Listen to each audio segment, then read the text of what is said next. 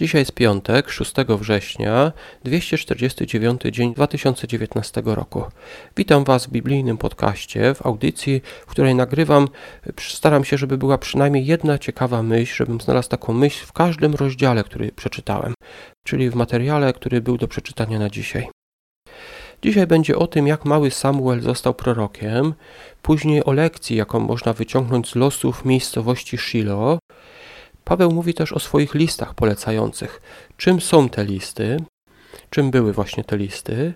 A Księga Przysłów przestrzega przed zwodniczymi ludźmi. Pierwsza Samuela, rozdział trzeci.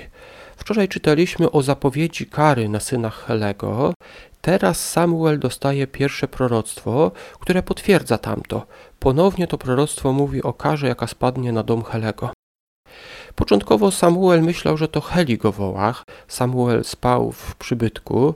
Dopiero gdy arcykapłan kazał mu powiedzieć: Mów, bo twój sługa słucha, Bóg przekazał mu, że proroctwo o synach Helego się spełni na pewno.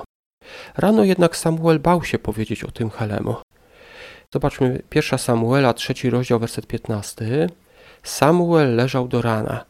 Potem otworzył bramę przybytku pańskiego, obawiał się jednak Samuel objawić Helemu o widzeniu. Jednak Heli wiedział o tym, że Bóg wołał Samuela, bo przecież Samuel trzy razy wcześniej przybiegł do niego w nocy i Heli nakazał mu, małemu Samuelowi powiedzieć to, co usłyszał. W ten sposób Samuel stał się prorokiem. Był on wprawdzie ostatnim sędzią, ale najczęściej o nim mówi się jako o proroku Samuelu, a nie jako o sędzim Samuelu. Jeremiasza, rozdział 7. Wczoraj czytaliśmy o tym, że ludzie w Jerozolimie słuchali fałszywych słów o pokoju, które wciąż powtarzali fałszywi prorocy. Powtarzali oni coś jeszcze. Zobaczmy Jeremiasza, 7 rozdział, 4 werset.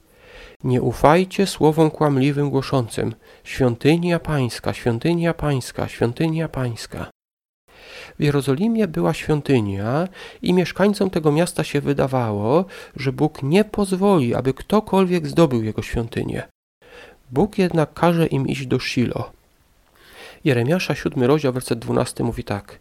Idźcie proszę do mojego przybytku w Shilo, gdzie dawniej go obrałem mieszkanie dla mego imienia i patrzcie, co mu uczyniłem z powodu przewrotności mojego ludu. Gdy Izraelici weszli do ziemi obiecanej, przybytek i arkę ustawiono właśnie w Shilo. Tam ludzie przychodzili na święta. Bóg jednak nakazał zniszczyć to miejsce z powodu niegodziwości ludzi. To samo stanie się z Jerozolimą i jej mieszkańcami, mimo że tam jest teraz świątynia. Bóg nakazuje też Jeremiaszowi, by się nie modlił za tych ludzi, im już nic nie pomoże. Dlaczego Bóg nie chce, dlaczego Bóg tak myśli, że już im nic nie pomoże? Zobaczcie, czego oni, do czego oni się dopuszczają.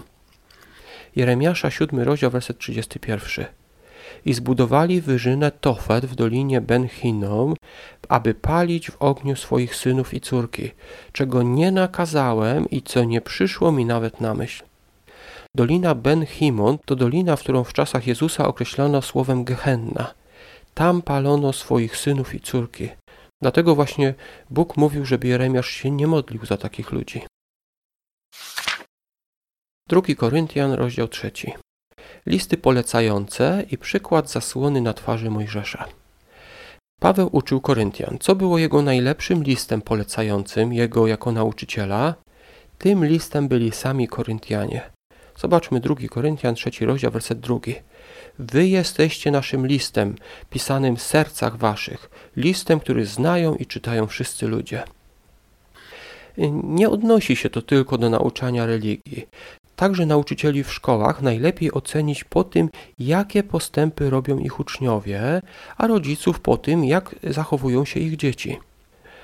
Gdyby ktoś się zastanawiał, czy jesteś dobrym nauczycielem, niezależnie od tego, czego uczysz, to zapytaj się, ile zapamiętali Twoi uczniowie oraz ile tej wiedzy zastosowali w swoim życiu. Odpowiedź na to pytanie da Ci odpowiedź na pytanie, czy jesteś dobrym nauczycielem. Przysłów 26 rozdział i wersety 23 do 25. Te trzy wersety mówią o kimś, kto udaje przyjaciela. Na przykład przysłów 26 rozdział 24 werset. Ustami wróg zwodzi, a w sercu kryje podstęp. Nie chodzi o to, abyśmy byli podejrzliwi wobec każdego, kto się do nas uśmiecha, ale niestety na świecie są ludzie, którzy potrafią zwodzić swoimi ustami. Czytaliśmy w tym wersecie: Ustami wróg zwodzi. Co szczególnie warto zapamiętać? Kiedyś usłyszałem pytanie, po czym można rozpoznać dobrego nauczyciela. Pomyślałem sobie, że ktoś taki ma taki ciekawy sposób nauczania, ma dobry kontakt z uczniami i tak dalej. Różne takie myśli przychodziły mi do głowy. Ale odpowiedź jest bardzo prosta. Dobrego nauczyciela można poznać po tym, ile zapamiętali jego uczniowie.